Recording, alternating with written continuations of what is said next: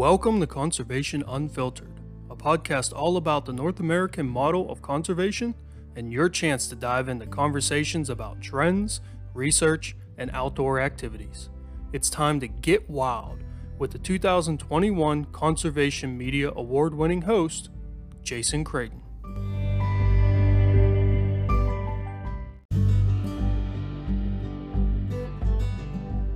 You mentioned seeing 150 deer on opening day. I mean, if you're seeing 10 or 12 does for every buck, that's a bad sign. And in one way, it's fun. It's good to go hunting and see a lot of deer, but at the same time as that, those herds are out of whack. Mm-hmm. And, you know, most deer density figures you see across the country, at least the Southeast, is that, you know, people are averaging, biologists or DNR agencies are averaging anywhere from 20 to maybe 40 deer per square mile. Welcome back to another episode of the Conservation Unfiltered podcast presented by Conserve the Wild. I'm your host, Jason Creighton, and this is episode number 124, Talking Whitetails with Mark Haslam. Now, who am I going to talk with this week? You guessed it, it's Mark Haslam. Mark has been managing habitat for whitetails in the Southeast for years, and that's what we're going to be talking about. He's the host of the Southeast Whitetails podcast. He is also the 2019 Deer Manager of the Year award winner for what was then QDMA, but is now the National Deer Association. He's also a new writer for the Meat Eater team. During our conversation, Mark's going to fill us in on his hunting upbringing, why conservation work is so important, and what he hopes to accomplish with his podcast.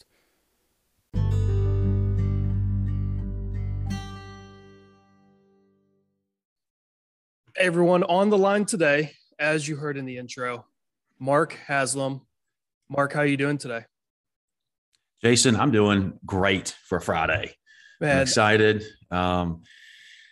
We did a control burn on Wednesday, and I'm going back to the farm this weekend to do some more habitat work. So I couldn't be more excited for this weekend. When we're done recording, I'm going to have to talk to you a little bit about control burn stuff. That's a very Southeastern thing.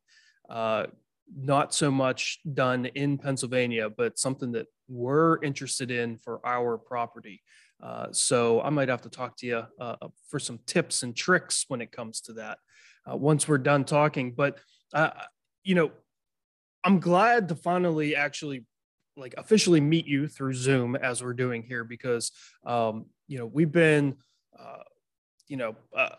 noticing each other from afar on social media, that kind of thing. You know, can tell we have some common interests. So I'm glad to finally get this conversation rolling. And I want to start it with, you know, you're a hunter. How did you start hunting? How did you sort of get into that whole deal? I started hunting at a very young age. I grew up in a hunting family, so I was out in the fields. I can remember as early as being in kindergarten, wearing a old school camo insulated jumpsuit, and just, you know, completely, almost like the Michelin Man, bundled up. So I started, you know, I would think how a lot of traditional hunters start, where you grow up in it, and I stuck with it. You know, some people grow up and they stick with it and some don't. My father, for instance, did not. So he started hunting out of college, and he was introduced into hunting by some friends when he was out of college in the workforce. And so he had a different approach starting later in life. But he brought us out in the field early, and that's where I want to be if I have any free time. I can tell by what I see on social media, you know, with Southwest Whitetail, you're now starting a podcast. Like there's a love for whitetail deer.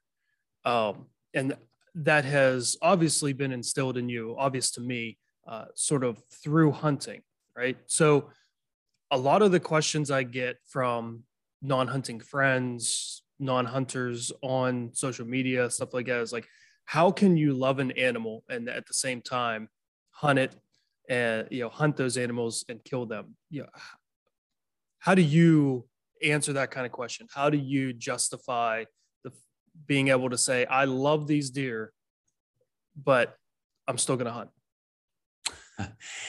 That is a loaded question for sure, but you're welcome on that. But it's a phenomenal question that I don't think Jason gets asked enough, to be honest.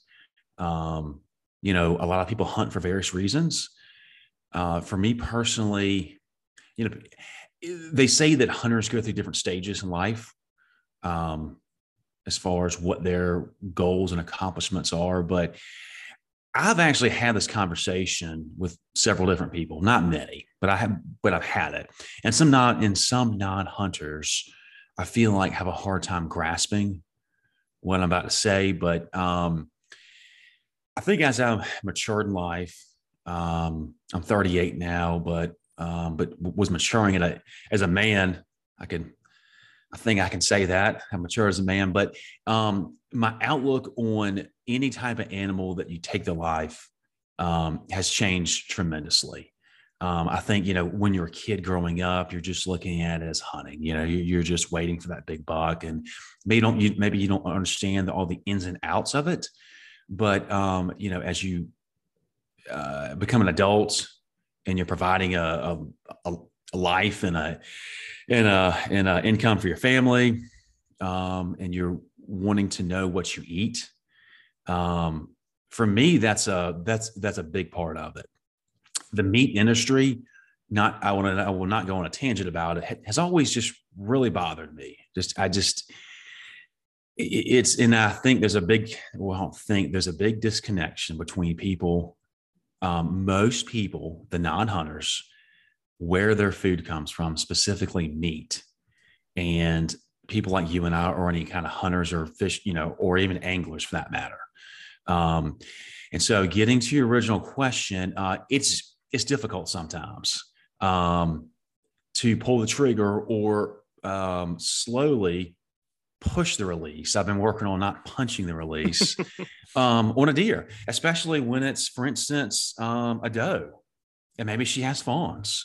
You know, when we start hunting in South Carolina, when it's open for does, it's mid-September. And by that time, most of the fawns have lost their spots, and they are probably not nursing anymore, and they can survive on their own. But sometimes when it's a doe group, especially a smaller doe group, it may be difficult for me to want to pull the trigger on one. And it just, sometimes it's because you are taking the life of a deer, of an animal.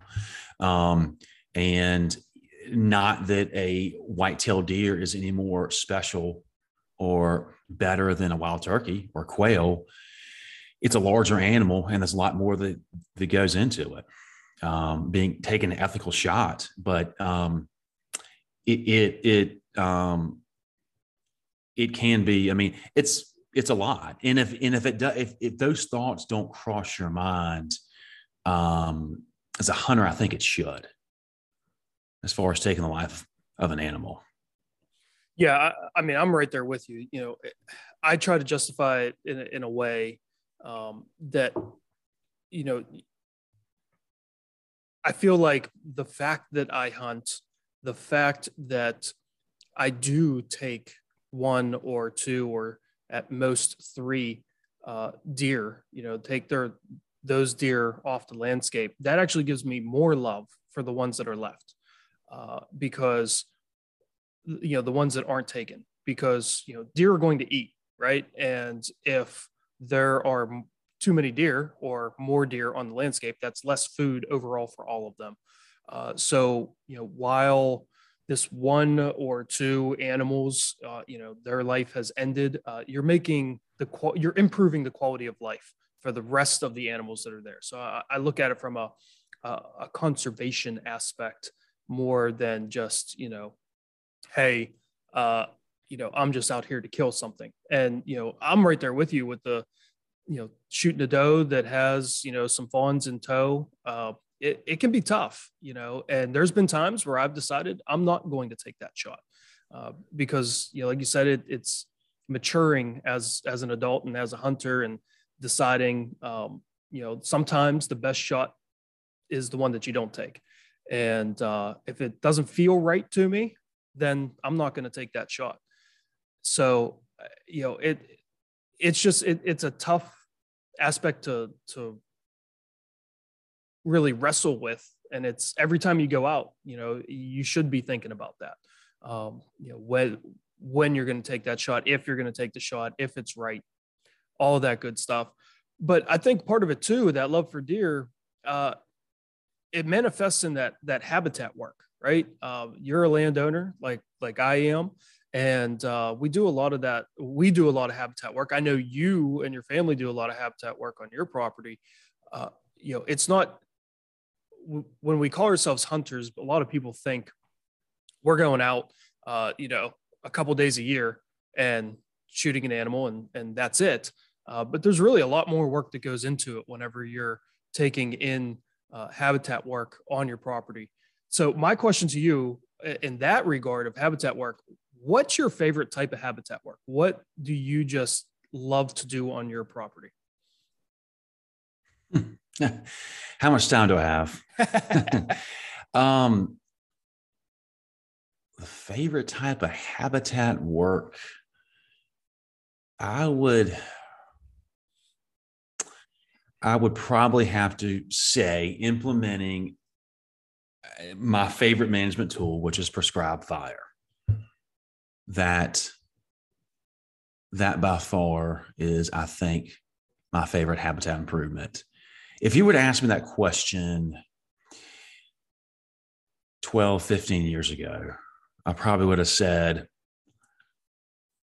planning a food plot, everything that goes into it, the soil sample, disking at the time. Now we're doing no-till drills and everything that goes into growing the best food plot you can. But we've, you know, grown a lot as landowners and land stewards and conservationists. So it's without question prescribed fire and the benefits that you can get from that. The runner-up answer would probably a chainsaw. And just go into town and open up the forest and TSI, timber stand improvement, or forest stand improvement, either one. Yeah, that's mine. I love opening up the canopy.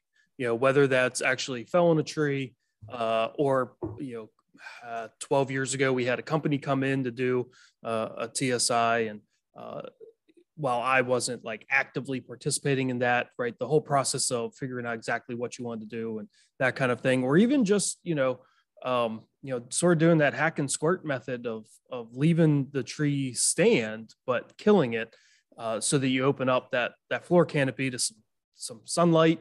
And then, you know, leave that tree there for sort of like a snag so that, you know, woodpeckers and squirrels and other animals can use those trees. That's my favorite. I love walking around the woods in, you know, late February, early March, and just opening up that canopy so that the sunlight can reach floor, and then being able to see that new growth come up is always something that I enjoy. And is definitely my favorite. So I want to circle back to hunting real quick here. So with hunting, I'm in the Northeast, Mid-Atlantic. You're in the Southeast.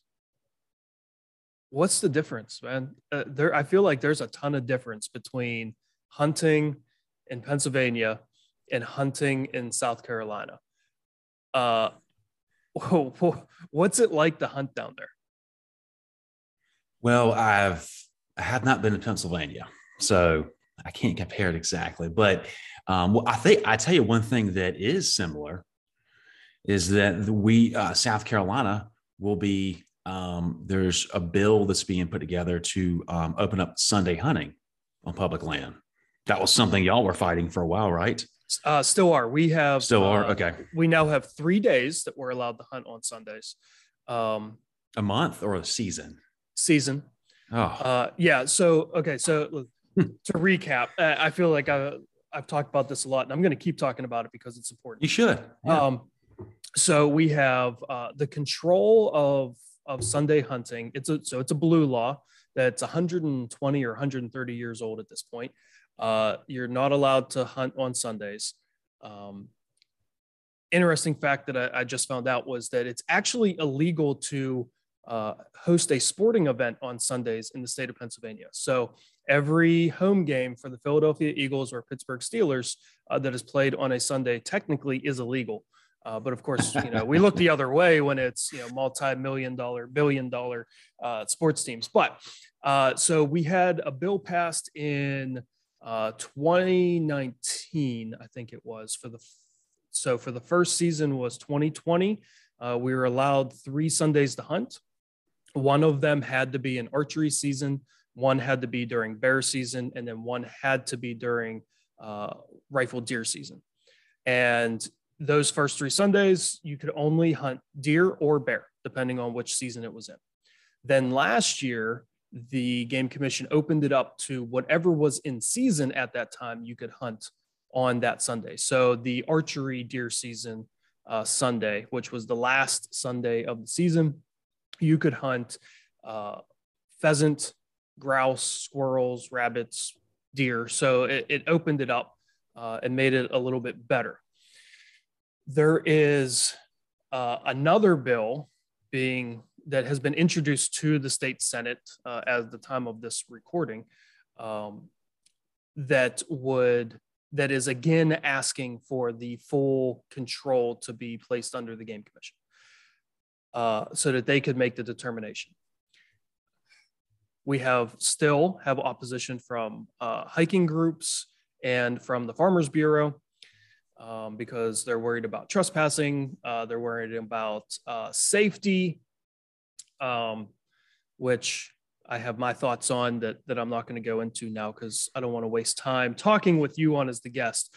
So hopefully that can be passed this year and the Game Commission can get full control on what can be hunted on Sundays and what Sundays to hunt. The interesting wrinkle to all of this is that for as long as I've been a hunter, you have been allowed to hunt on Sundays if you are hunting coyotes or crows. Mm. So why all of a sudden, you know, those are okay, but nothing else has been, it's just, Pennsylvania is super slow to change anything. A lot of states can be. South Carolina, where I hunt, can be on some various things. But to get back to your original question, what's it like to hunt in the Southeast? I would say, without having really any experience hunting in the Northeast or really any, I've hunted a little bit in the Midwest, but what you're going to see some major differences outside of the Southeastern region. It's a longer growing season. So, you know, we're of course a lower latitude, and our growing season, our green up starts usually around mid-March. Spring break for a lot of schools, St. Patrick's Day. That's when traditionally turkey season start. They're certainly pushed back a little bit for a good reason. But you know, green up starts mid-March. And I mean, our first frost in a lot of the Southeast will be the first week in November. And even then, that's just the first frost. I mean, you know, of course, I'm talking about a large region, and it's a lot different if you're Georgia, South Carolina, Florida, Alabama, Mississippi, as opposed to like Tennessee, Kentucky, North Carolina. They're a little bit further north, so they're not going to be quite be the same weather. Arkansas in there too, but we might have, like for instance, in the fall, we'll have cold fronts, but it'll be like a weekend where maybe it drops down to a swing from like the 30s to 50s. But we might be wearing shorts in December. And so we'll continue to have a mix of cold weather and warm weather. And it might not really get cold consistently until the end of December. So there's that. And with a longer growing season, there's a lot more, things can be a little more dense. Plants have a longer period of time to grow. Our sagebrush, for instance, broom sage, that will traditionally grow taller and thicker here in the Southeast than it will out in the Midwest, out in the West. And the heat also plays a big factor in our deer herd. I was recently talking with Dr. Marcus Lashley, and he brought something up to me that I have not fallen into this rabbit hole yet online, as far as how the heat affects lactation. And that's something I had not even thought about, but he said it is a real issue, especially in cows, but the heat has a big factor on a lot. A lot of the Southeast is very humid, and we will have temperatures in, around 100, 90s, 100. Deer densities is probably the bigger issue, because there's a lot of different factors. It's not just a longer growing season, but we have, I would think, a more dense area of the country. Longer growing season, swamps, a lot more dense habitat. And with that, it carries and holds a lot of deer. Even though we might have more hunters per square mile than most of the country, we have a lot, we hold a lot of deer. There's also a lot of pine farms in the Southeast. A lot of the soil, some of the highest and best use in the Southeast is tree farms, growing pine trees.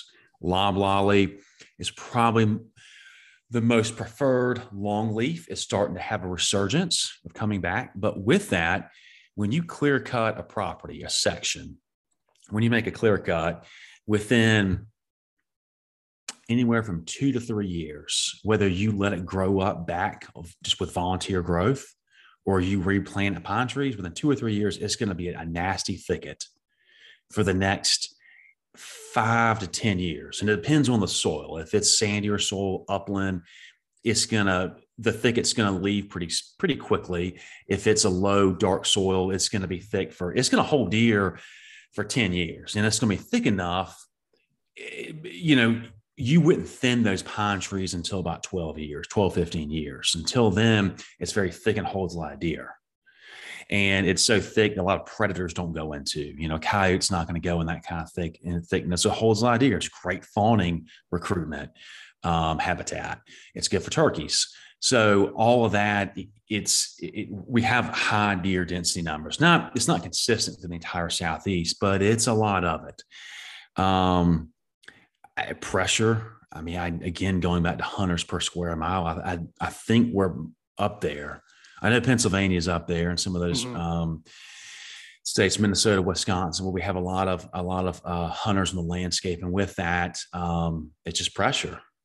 And with that comes challenges of hunting. And when you have pine farms, and maybe there's not a whole lot of ag, if you look at sometimes like the Midwest, and you look at an aerial map that you might see someone post, and sometimes you can look at that aerial map, and you can see the ag fields, you can see the funnels, you can see the pinch points, you can probably predict where they're going to bed, because there's only so many areas.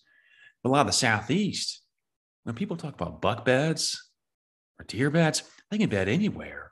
They might, when I talk about bedding, it might be a young pine block that's 5 acres or 50 acres and deer bed in there. They're all over the place throughout the season, especially during the rut when bucks are up and chasing does and up and about. I'll routinely jump them on top of the road. I'll be walking to go climb somewhere, and they're bedded around top of the road, just in a patch of thickness. They can bed anywhere and everywhere, and that just it brings about challenges of hunting. That actually is very similar to Pennsylvania, especially in the northern half of the state. While we have mostly hardwood forests, right? Mm-hmm. It's just the areas are so big, and there's very little ag. So, I can find a buck bedded in one spot and then never see him in that spot ever again, for the rest of that hunting season, just because there are so many different areas that they can go, because it's just nothing but big woods and mountains. Yeah, a lot of the land features we don't have the same type of land features that you might see out in the Midwest, big buck country. That's not always once you get over into the northern part of some of the states, northern South Carolina, Georgia, Alabama, Mississippi, of course, Tennessee, Kentucky, you will see a lot more diversified landscapes, hills, ridges, stuff like that. But it can be a challenge, you know, when people, for instance, if I get a couple of nice bucks on camera in a given, you know, summer going into early fall, yes, I'm trying to hunt them, but I'm not hunting one particular buck. And you put yourself in the best position to see a buck, but you know, you might see that one buck, or you might see some other bucks. Unless you really fragmented your land up, it would be very difficult. In my opinion, it's difficult to really target and hunt a specific buck because there's so many deer in the landscape. And if you're trying to get tied in on one buck, you're going to educate, or there's going to be deer that wind you. That are coming from another direction. So that I think goes a lot back to high deer density numbers. So you mentioned having a lot of hunters. So how many deer can you legally shoot, you know, you individually down in South Carolina? Because I know like in Pennsylvania here, you know, we get one buck tag mm-hmm. for the year. And then depending on the area, you know, you can get typically one, sometimes two, three. If it's around like Pittsburgh or Philadelphia, it's pretty much unlimited doe tags. What's the tag allocation like down in South Carolina? So we have been on a private land deer quota program where you submit your property, submit an application to the DNR, and they give you tags based on your county and your land, essentially. If you were just buying tags as an individual hunter, I believe in Georgia, you can shoot 2 bucks, and I'm not sure how many does. There might not be a limit. In South Carolina, I think initially you get 2 buck tags, and maybe I believe you can buy all the doe tags you want. And I know you can buy additional buck tags. South Carolina added antler restrictions a couple of years ago. Georgia has done the same thing. For instance, we get more doe. We've always gotten more doe tags for our property than we've ever shot.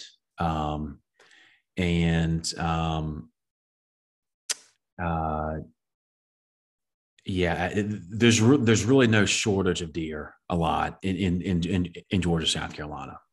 How has the antler first, what are the antler restrictions in South Carolina? And then how has that been received by the hunting public down there? It's been mixed. You have to shoot one that has 8 points or better as the first one. And then the second one could be any size buck. Okay. So, has it changed anything? I don't know. I think now there's really not much complaints, but when I first hit the street, so to speak, people on social media were just blasting the DNR, and, you know, people will talk about conservation and this and that, and they'll, you know, say, well, they're buying a hunting license and they're a hunter and they're a conservationist. But, you know, if a tag or license fee goes up $1, people complain. I mean, I remember reading complaints on social media that how are people going to feed their family? Because, you know, it used to be there were always doe tags, but there weren't buck tags. Buck tags started in South Carolina maybe 5 years ago. So, you know, people, they're just complaining about how they're going to feed their family. And South Carolina was just trying to get a hold of the situation and try to monitor how many, I think a more accurate data as far as how many deer were actually being taken. Yeah, so Pennsylvania has had antler restrictions since the early 2000s. I want to say it was 2002 or 2003 for the vast majority of the northern part of the state. You have to have 3 points on one side for a legal buck. And then, you know, southwestern PA, southeastern PA, you have to have 3 up. So 3 points, not including the brow tine. Gary Alt was our director of the Game Commission then. He was lambasted for introducing that in Pennsylvania, because it was very much a it was a very young buck harvest in Pennsylvania, you know, prior to that. And he coupled that with a very large allocation of doe licenses at the same time. So, you know, in hindsight, the doe allocation that they had then was a little overdone, right? People went a little too gung-ho. So we had some dips in deer numbers that in some areas still hasn't really come back to what people would expect. But, you know, of course, with every deer hunter, they never see enough deer. You know, I remember when I started hunting in 1998, I hunted the entire opening day of rifle season. And, you know, granted, some of the deer, I'm sure we counted multiple times because they came through multiple times. But I distinctly remember counting over 150 deer from my rifle stand. Wow. That is just from a conservation, from a forest stand perspective, that is an insane amount of deer. Things are a little bit better now. I will say that our sort of the age of bucks taken obviously has, you know, gotten older in our state. And then with that, the bucks have been bigger. We have a higher percentage of bigger bucks that are taken now, or a higher percentage of bucks taken being bigger bucks. Not that there's a ton of Boone and Crockett or Pope and Young's, but, you know, it's still, you know, larger bucks. It's much less of the spikes and the little 4 points that are taken, because really only juniors can take those. You mentioned, you know, increasing costs of license and that kind of thing. Hey, a lot of hunting, a lot of the Game Commission, what they're allowed to do is tied to our state legislature. So in order for the Game Commission to increase license fees, the state legislature has to approve it. So what that means is it's been over 20 years since we've had a license increase.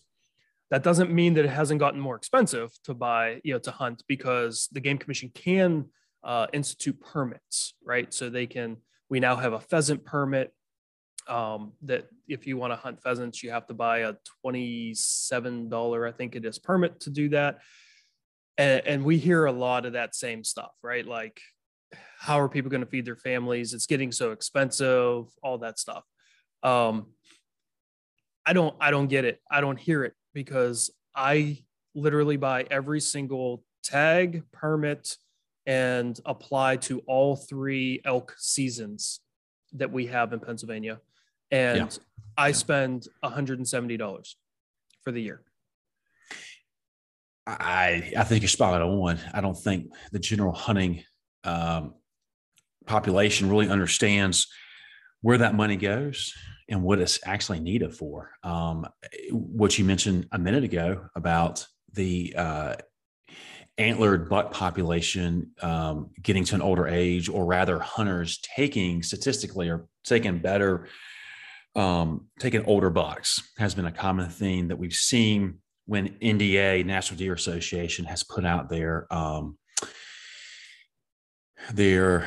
year-end review stats. And so we've seen that again this year, that the people are taking older bucks. But I feel like that at some point we're not coming out of the big buck craze.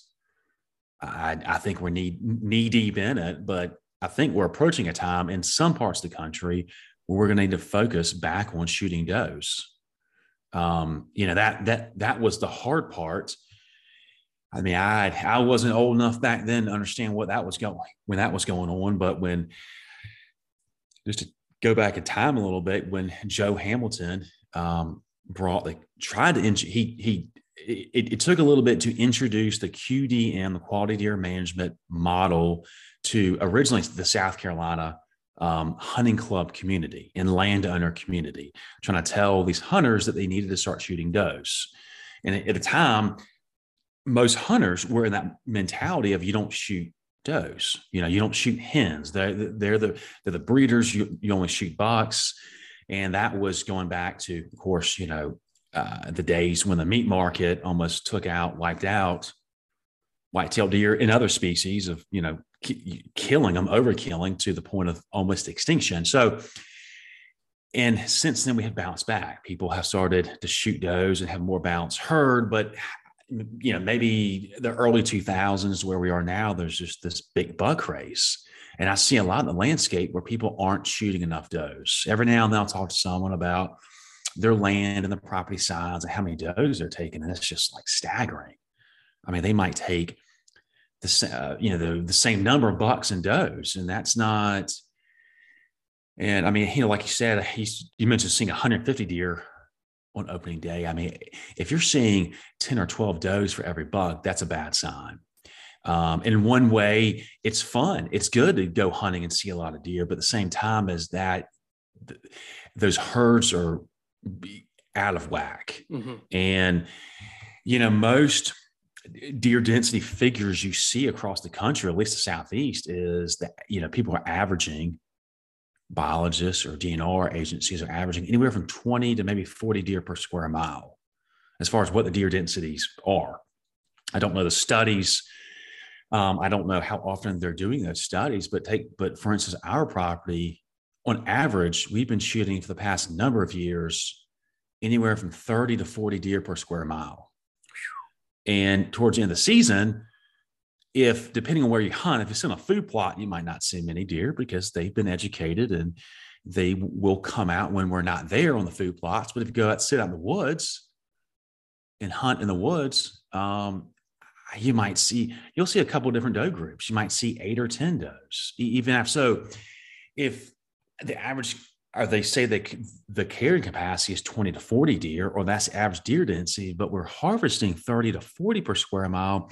And we've only been increasing the number of deer observational that we're seeing every year. What's going on? There's something, the density numbers are out of whack, might not be the right phrase, but we're not, I don't think we have a handle on how many deer we have, especially in some of these areas. Yeah. And, you know, we're on our property, we're doing very similar. We have a lot of larger landowners around us that do not shoot nearly enough doe. And we get extra tags to be able to use just on our property. And we take, you know, as many doe as we can, and we feel is necessary. What I have found over the last couple of years, when we've been taking more doe off the property, it's almost like we've created a vacuum, because now we've created a property that has a lower deer density than the surrounding area. So the deer around us, a lot of them start sort of merging and moving into our property. So, you know, by just us doing it ourselves, we're not going to impact the larger landscape of an overabundance of deer in the area. And we've been trying to get neighbors on board, but that's a slow and long process to try to change that mindset from, you know, we're not seeing deer, so we're not going to shoot the doe, to look how many deer you're seeing. That's unhealthy. You know, look at the deer browse. You know, if you could see a deer browse line, you got too many deer using your property. So we need to reduce those numbers. Before we get a little too long-winded here, this is all great stuff, but I want to talk about your new podcast. You know, you've had the Southeast Whitetail website for a while, and now you're putting out this information in audio form. So the Southeast Whitetail podcast, what is your plan? What is your goal with the podcast? I've got some goals in mind. The plan, I don't have a plan yet. I guess you could say I don't have an official plan, but my plan right now is to expand on my website, which is an article-based website, expand on that, and to have guests on to talk about more about conservation. The three focal points I have for Southeast Whitetail is conservation, habitat, and venison. And what I wanted to do is, one, just really showcase what I'm doing in the Southeast. I mean, I've been doing this stuff for years. This is my passion. Some might call it an unhealthy obsession at times. any type of free time I have, I'm up there doing work. And I wanted to, promote it. And I feel like a lot of, let's say, okay, on the hunting side, I feel like a lot doesn't get showcased in the Southeast. This region is not regarded as big buck country. It's not regarded. If you're looking to travel somewhere out of state to hunt whitetails, you're probably not going to, more than likely, a state in the South. You should, not including Texas in that conversation. Texas is a completely different landscape as far as whitetails. But there is a tremendous, incredibly healthy deer herd in the South. And there's so many different ways and styles you can hunt down here. Florida, those bucks they're going in rut in the summer. You've got Alabama, Mississippi that have later ruts that start after Christmas. You've got velvet season you can hunt in some parts, in some different states. I don't think it gets celebrated enough. And Outdoor Life actually put out an article not that long ago, recently, talking about the conservation talk, some of the recent conservation discussions and topics that have been in the hunting space about really that, because a lot of that has been focused out west and Midwest. But if you look at how many hunters, there's more than double amount of hunters in the South or Southeast and the Northeast than there is out west. I just didn't feel like the Southeast got enough love. And then the habitat side, and the conservation side, they blend well together, habitat improvement and conservation. And I don't feel like it gets talked about enough. Now, of course, there's plenty of outlets like yourself. You put out a phenomenal podcast. What I'm referring to is the general hunting media. People will hashtag conservation, but there's nothing really to it. They're just, you're consuming a story about killing a big buck, but that's it. I mean, how many times, when have you seen anyone cover doe management? Taking does, harvesting does. You'll see outside, I will say, outside of the Quality Whitetails magazine that you get with your NDA membership, not very many people talk about doe harvest. Right. The only times you see it is going to be after the rut, after they've had their rutcation and they fill that tag, and they're going to go out and fill the freezer a little bit more with a couple does, late season. And that's just, now I don't know those deer herd populations. So maybe they just taken a couple does, but if you were to try to do that in the South, your butt to doe ratio is going to be just tremendously out of whack. And so, I mean, in coming up with your doe management is, for me, is it's just extremely important. I mean, I don't, that side just doesn't get talked about. So, and then of course the last focal point is venison. Venison gets a ton of attention, a ton of love. I just want to cover it more. I love, we had venison last night. My wife and I, family, we probably cook venison three to four meals a week. And then there's leftovers on top of that. I don't know I haven't bought red meat in years, but I look at venison I don't look at it. It is a renewable resource. And this kind of ties back into one of your first questions about taking a life. I just don't, everyone knows venison, but a lot of people know venison for maybe the best cut, perceived best cut, the backstrap or tenderloin. That's great, but there's so many different things you can do, not to dive into recipes, but just the renewable resources, venison. Like what you touched on earlier, that these animals, it can be tough for maybe a non-hunter to listen to this, but they're on our landscape and they're the ultimate survivor. I mean, they've been, from what we have found with fossils, at least close to 4 million years. They survive and thrive anywhere from the Florida Keys to desert, all the way up to Canada. And they live all around us. And for the most part, they do not live long lives. And they're a renewable red meat resource. And I think that should be celebrated. And I think there should be more talk and discussion about that, you know, as far as a protein, you know, as opposed to the whole meat industry. Yeah, I agree 100%. You know, and you mentioned earlier, you know, the disconnect that a lot of people have with their food, you know, by actively hunting and eating venison, you are part of that whole food process. You know where your food came from, which is something that I find is super important. You said you didn't want to do a deep dive into recipes, but I got to ask, what is your favorite way to have venison? How much time do we have, Jason? Again,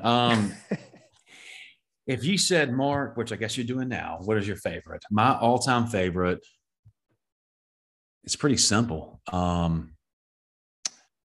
It's cutting a bone-in chop out of the spine. So it's basically, it's the back strap, it's bone-in chop. And if you get a little bit further back, you're going to have a T-bone cut where you're going to have a part of the tenderloin and a part of the back strap, bone in, and sear it either on a grill or cast iron, ultra hot and rare in the middle. And if it's early season, especially a buck, you can have a good layer of fat on the outside of the silver skin that it just is tremendous. It's a different presentation than just cooking a rather backstrap or tenderloin by itself. The flavor that you get around the bone and the fat is, I think it's just insane. And just to keep it simple, butter, maybe some olive oil, garlic, salt, and pepper. That's it. Yeah, I'm right there with you with that flavor around the bone. That's my favorite, is actually a nice, wonderful, slow cooked neck roast.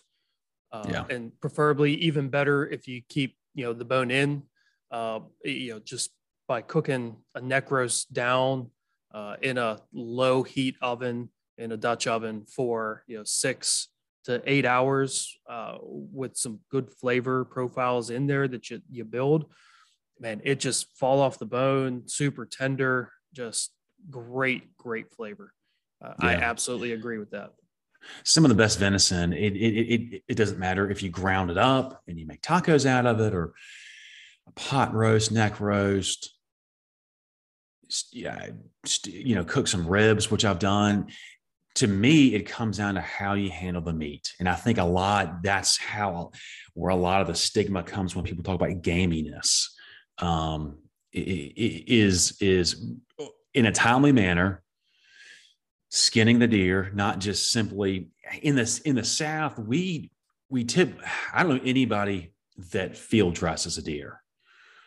So for instance, we don't gut it, field dress it, load it up. In fact, when I've had people that aren't from the South, when they come hunt on our property, I have to tell them, please do not gut the deer out of the field. But what my point is that, and also with our high humidity, even if we have a walk-in cooler, we can't let the deer hang really too long. But you skin the deer, you gut it, and you let it hang and get all that blood out, whether it's maybe in your refrigerator or it's hanging in a meat cooler. That's, I think, is key to having good meat. It doesn't matter what you do with it. And then just like what you said, celebrate the meat. You don't need a whole lot of flavor. I cringe. Now, I used to do this when I was younger. I will admit this. I have flaws. I used to marinate tenderloins. I used to marinate backstraps. And you can do that, and it's fine, but that's the best way for that type of meat. I mean, even like the eye of round roast, I cook that like a tenderloin. And sometimes I'll even take like a top round and slice it real thin, maybe to where it's still a little bit frozen. Take a fillet knife and slice it super thin and just coat it with olive oil and some chipotle, like some ground chipotle type taco seasoning. And then sear it pretty hot and make steak tacos out of it. But just to consume the meat, I think how it was intended, rather than trying to alter the flavor of it. Yeah, I always tell people gaminess is one of two things. Either the meat was not handled properly in the field, like you mentioned, or if it was handled properly, what people consider gaminess is flavor. Our American palates are so bland. We just love bland food. You know, that gaminess that you're supposedly tasting on one of the deer that I shoot, that I ensure I handle correctly, that's just flavor. And that should be celebrated, as you said. Last question for you, Mark. When you shoot a deer and you hang it, head up or head down? There's only one way for this, right? I have a feeling we're going to disagree on this one way, but... it's always head down. Okay. So to answer, I mean, agreeing in a further statement, I do not, let me think about this just for a second. I don't think I have ever seen in person someone hang a deer head up or skin a deer head up. I've seen one. A guy from Michigan came to a neighboring camp to hunt with them, and he hung his deer head up. Just to skin it? Yes. So what's the advantage? I don't know. That's just how he was taught. That was what he was told to do, and he got a thorough ribbing from everyone from Pennsylvania that was around. No one understood anything of what he was doing there. Yeah, I've never, sometimes I'll see people leave the hide on, even down here in the South, in a walk-in cooler. In fact, Joe Hamilton does that, and had a conversation with him about it. The idea is that it helps age the meat better. We don't do that in our walk-in cooler for a couple of reasons. We just try to keep that walk-in cooler as clean and sanitary as possible. And in between maybe hunts or between weekend hunts, we'll go in there and clean it, disinfect it. But the other, main reason is my father is allergic to, he gets a little bit allergic to deer hair. And so we just don't really want that hair in the cooler. But then also, if you're going to do that, I feel like you would want to hose off and thoroughly clean the hide before you put it in the walk-in cooler. But absolutely head down. And I mean, if it's a gut shot, we are doing it very quickly. I mean, it's, yeah. All right, Mark. Hey, thanks for coming on. This was great talking. I'm really looking forward to the podcast and the episodes.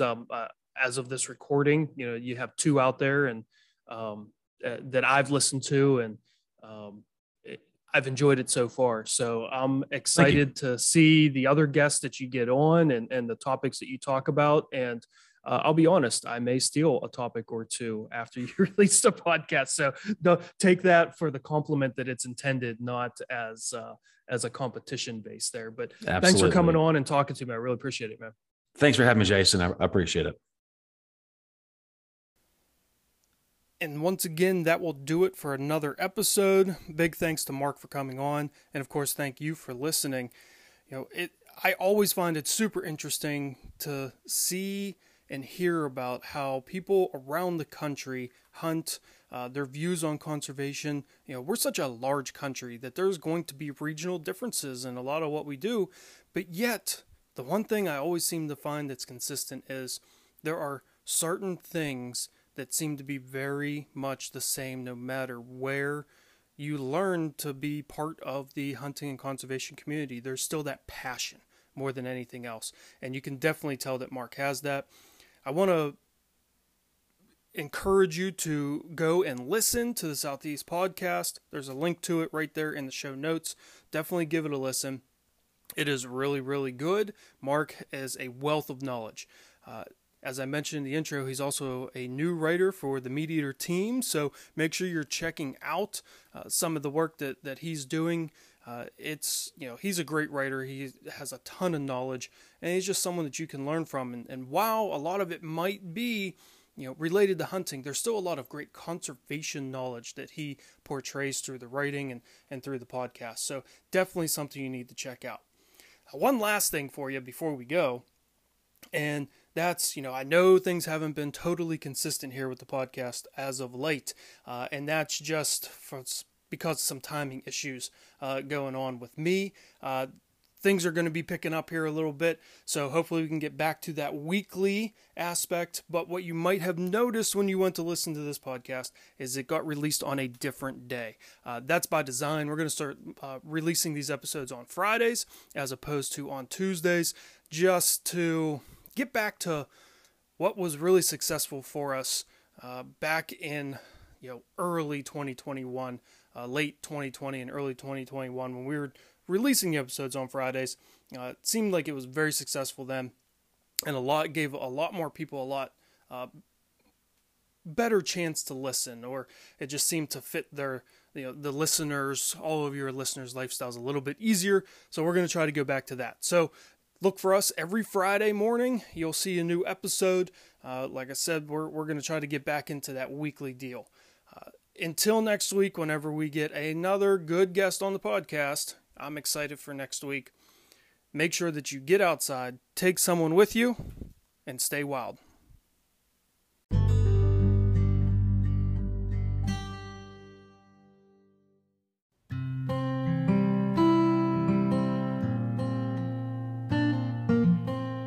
Before we keep going, a real quick question for you. Are you concerned with urban sprawl? Are you concerned with the threat of our increased human presence has put on wildlife and wild spaces? If so, an easy next step for you to try to help with this situation is to visit our Patreon page and become a monthly supporter. If you like this podcast, if you would like to help form a new nonprofit that helps combat and mitigate the effects of urbanization, visit patreon.com/conserve the wild. That's patreon.com/conserve the wild. Go visit today and become a sponsor.